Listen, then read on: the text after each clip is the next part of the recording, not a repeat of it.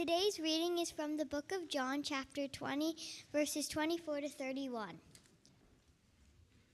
Now, Thomas, also known as Didymus, one of the twelve, was not with the disciples when Jesus came.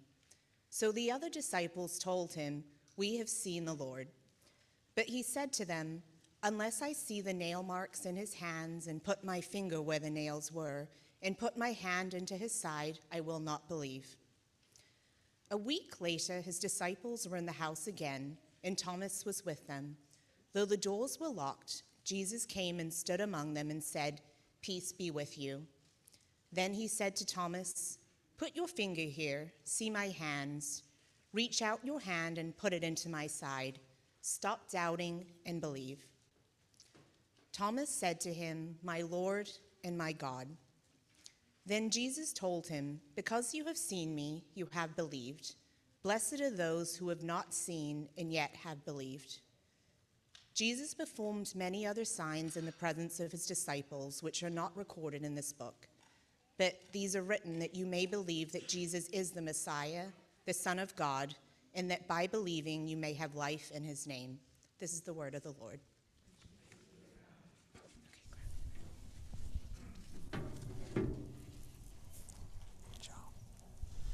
Oh, Lord, thank you for your word. Thank you for a chance to gather this morning before you.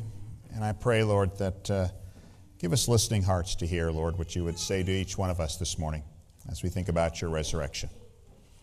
Amen. Do you ever um, know those kind of, you ever been like in a situation, I'm sure you have, where you know, you're listening to somebody talk and maybe they're giving instructions or he's kind of giving some teaching and you're part of a group and it's clear that he's, you know, he's talking in such a way that you're obviously supposed to understand what's being said. And you're sitting there thinking to yourself, I don't know what he's talking about. And you're going, did I just drift or what's happening? I just don't know what's happening. And you're thinking, I, I can't ask. You're like, you know, I don't want to stop him. He's flowing right now. I don't want to look dumb, for whatever reason, but you're just going, I don't know what to do because I have no clue what he's talking about. And then you know the kind of person who, when they don't get it, they just ask. Right? They're sitting there listening, they don't get it, they go, hey, hold on, why what, what do you mean? And, you know, it's a certain type of personality, right? I don't know if they don't care what anyone thinks. I don't think they even know anyone else is thinking. They just know they don't know and they want to know. And they just say it. I like people like that. You know, the Apostle Thomas is like that. He's one of those kind of guys. Um, by the way, do you think this is what Apostle Thomas looked like? No way. This is like 1600 Rubens. I love the beard, you know. And I also, and yeah, can you imagine that it was actually a book like this at the time of Jesus? You know, reading like that. But I particularly like the sword, which is actually there because traditionally that's how um, the Apostle Thomas was martyred for preaching the gospel. The sword, I think in India. Now, Thomas gets a pretty bad rap, doesn't he? You hear, you hear Thomas, and what do you think? Doubting Thomas. What a lousy nickname. You know, in a dictionary, there's a term, doubting Thomas. You can actually look it up. I thought, you know, that is, it's as if it's some sort of character flaw that he is this guy who did. And ironic, the ironic part about that is he's actually the character who we're supposed to most identify with. He's the one in that whole account where we, whose shoes we're supposed to sit in. And so you wonder, why is that the case? I think one of the points to really understand what Thomas is about, this is actually the third mention of Thomas in the Gospel of John. And each one helps you understand who is this guy and what he's like, and then we can understand why he said what he did and why I think we fit in his shoes. So that's what we're going to look at. You know, look at these kind of accounts. Who is doubting Thomas? And why is he the one we're supposed to identify with? So the first time he appears is back in John 11. And this is when Jesus has gotten word that uh, Lazarus is sick, and he tells the disciples, um, you know, he said to his disciples, Let us go back to Judea, you know, back to just outside of Jerusalem. But the disciples said, But uh, the short while ago, the Jews tried to stone you, yet you're going back there? And you can see this whole conversation, they're like trying to talk Jesus out of it. Lazarus is going to be fine. You know, let's not go there. They're going to stone us and try to kill us. Now, here's what Thomas said, though. This is his contribution. Thomas said to the rest of the disciples, Let us go that we may die with him. Isn't he great? That's great. You know, he's not, he's not, he has no interest in trying to take the easy route. This is not who Thomas is about. You know, Thomas is, and he's, he's not like doubting the danger. And, nor, and, and we shouldn't doubt the danger either. The disciples aren't being paranoid, right? He went to Jerusalem. What happened? He was crucified. And the other disciples realized that danger. But Thomas is the kind of guy who just is faithful. He's honest about what's happening. He said, You know, I said I was going to follow Jesus, and I'm going to do that no matter what happens. He's that kind of guy. It means going to my death, and that's what I will do. There's a courageousness, a faithfulness, and honesty about Thomas, which is amazing. But there's also here, I think, implied, not just with Thomas, but with all the disciples, this sense of they don't actually really know who Jesus is just yet. The assumption is that, you know, he's just, he's a man, right? He's a man who is the promised one of God, the Messiah, great teacher, miracle worker. But when they go to Jerusalem, and if he gets stoned and attacked, there's really nothing that he can do about it. You know, this is, they still have a very limited view. Great man, but nothing more. Now you come to the next account, is he's in Jerusalem now. It's kind of like the, depending on the Gospels, the Last Supper and that kind of discussion, maybe just after it. And Jesus has been telling them that, hey, you know, he's going to suffer, they're going to suffer, uh, bad things are going to happen. But then he says to him in John 14, don't let your hearts be troubled. Trust in God, trust also in me. In my Father's house are many rooms. If it were not so, I would have told you, I'm going there to prepare a place for you. And if I go and prepare a place for you, I will come back and take you to be with me, that you also may be where I am. You know the way to the place where I am going. Picture all the disciples sitting around him, Jesus confidently saying, You know this. You know what's going on. One of the most amazing promises, powerful scripture. But then Thomas speaks. And Thomas says, Yeah, exactly. Thomas said, ah, One question here I'm not getting. Um, Lord, we don't know where you're going. So, how can we know the way? Isn't that a great question? It's like he's giving this really powerful teaching. I, I, I, no, no, no, no. I have no idea what you're talking about the Father's house, room. I got none of it. None. I don't know the place. I don't know where we're going. Nothing. Right? I love that. I mean, that, that's who Thomas is. Thomas is going, that, that all sounded powerful, but I got no idea what you're talking about. And you start to understand they really don't have any idea really who Jesus is. They know, like he's the Messiah, great teacher, promised one of God, but really who he is and what he's promised and what he's going to do, nothing. Now, Jesus answers them back, right, and says, Listen, uh, Thomas, and to them, I am the way, the truth, and the life. No one comes to the Father except through me.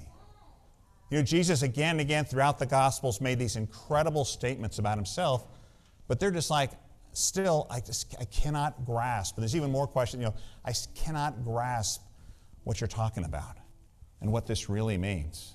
It's too much, it's too big. So you don't blame them. And now you come to the account that we read earlier, that, that Huzi read, and Cassia. Um, you know, she, so there, the crucifixion has happened.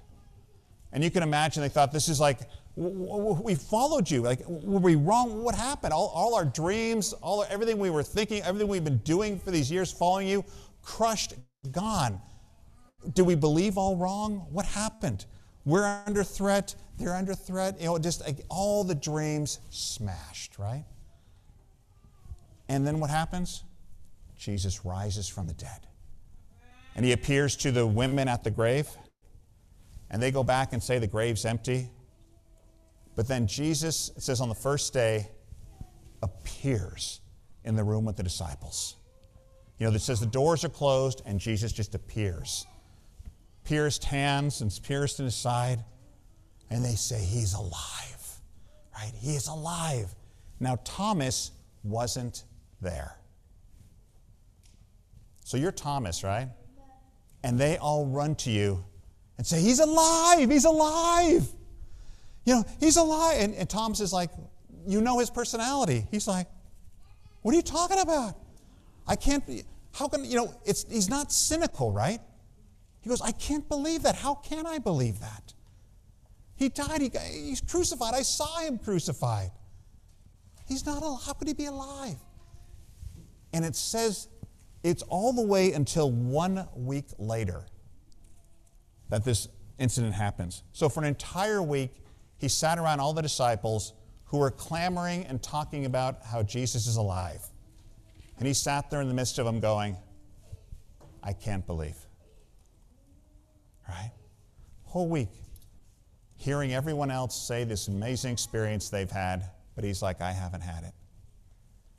And then one week later, also on the Sabbath day, which is the interesting thing that he appears on that thing, then the first day of the week again. Boom, he comes into that closed room just like he did before.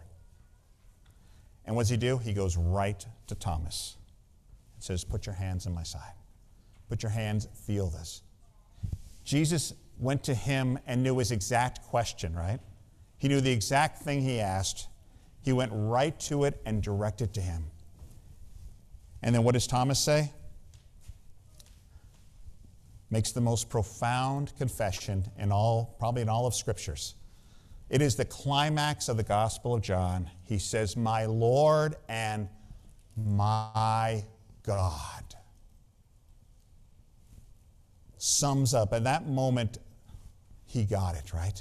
At that moment, all of it made sense. All these incredible statements that Jesus had been making that they couldn't conceive, they couldn't imagine, but now that he is dead, buried, and risen before his face, you are my God. Not even just God, you are my God. And keep in mind, the Jewish people, right, are the last people to ever make a confession like this. Right? You know, other, you know, the maybe pagans or whatever thought there were God men or kings or something like that, but the Jewish people said, no way, you don't even make an idol like in the image. You don't even make a picture like God. He is transcendent, He is utterly other. You know, He is the creator of the universe. He is omniscient, omnipotent, om, you know, um, omnipresent. But yet he says, This man in front of me, in flesh and blood, who I can touch, is God. And Thomas uniquely does that, right? Because Thomas, if it is true and if it is real, then that's what it is. No matter if it goes beyond my mind, beyond my conception, beyond what I can do, this is, he is standing right in front of me, and it is true. He is God. And then, Paul, then John, in his gospel, then immediately pivots right after this scene. And where does he pivot to? He pivots to us. Right? He says Jesus did many other miraculous things in the presence of his disciples, which are not recorded in this book. But these, these are written for what reason? So that you, so that me, that we may believe that Jesus is the Christ, the Son of God, which is God, and that by believing you may have life in His name. Life, which is the true life. Enter into the real life, the life of knowing God, being in fellowship, and that transcends these bodies and in the moment. Now, so you see that Thomas is representing us. Do you see that? He's the one who walks around like we did, not knowing, not hearing, hearing everyone else say it, getting the report of this thing. And then for us, he asks the question, he has the objection we have, and his objections are answered. And we can look to Thomas and say, he didn't believe, but because Thomas has seen this, Thomas knows this, I can. Now you may say, but, but, but, but, but, uh, yeah, I want to see his hands and feet too. I want to see all this thing. Jesus actually addresses that, right? He said, Jesus told him, because you've seen me, you have believed, but blessed are those who have not seen and yet believed. They told me they were going earlier. They have seen and believed. It's good. so, sorry, sorry. sorry. sorry. All right. Focus. Focus. Good. Um, so clearly, Jesus is saying, you can believe though you haven't seen, right? He actually says, Blessed are the ones who weren't standing here and yet believe. And that's where it comes into us. You know, and keep in mind, Thomas is not, you know, Thomas is not uh, cynical, right? Uh, what a cynic is, is a cynic is a person who just has a reason why they don't believe or doesn't think that's true, but they don't really want to know what is true, right? When you really know someone's cynical and they have a, some kind of objection or reason they can't believe, and you give them a good reason, they just can move on to reason number two. As if they didn't even engage that one, or something happens, they go, yeah, yeah, but what about this thing? Because they're not looking to believe.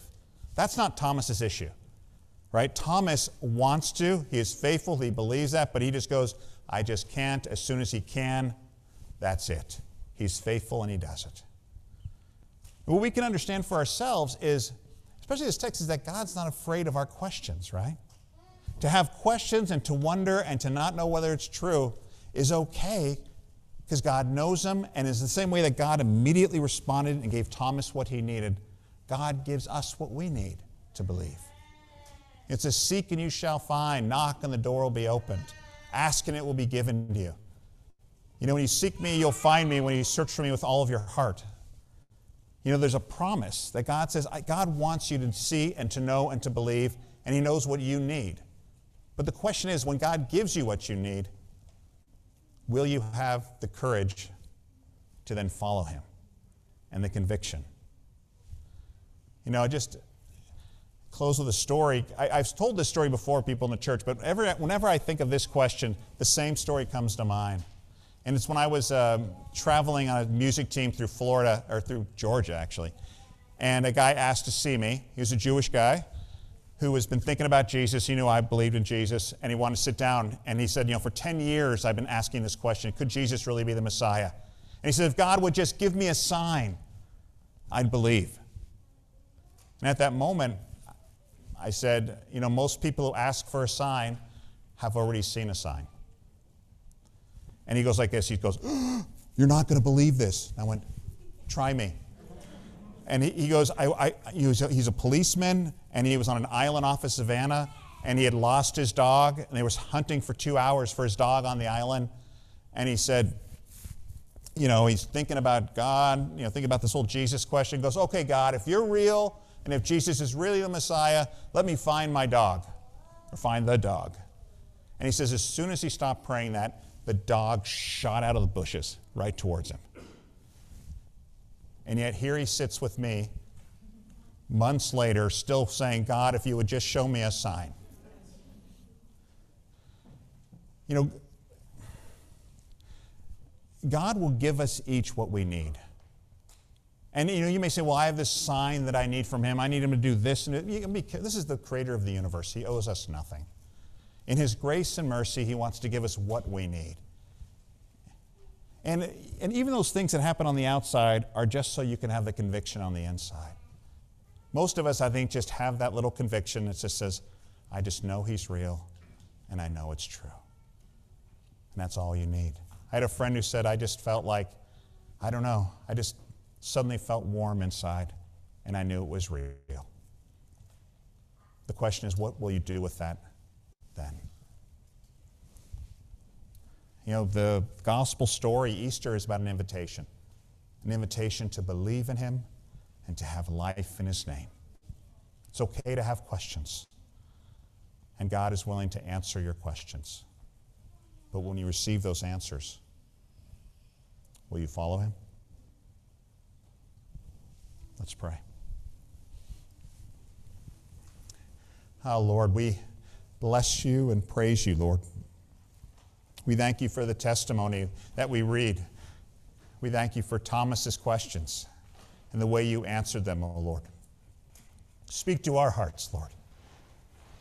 Let us be faithful and courageous and follow you in whatever you have for us. We thank you for the resurrection.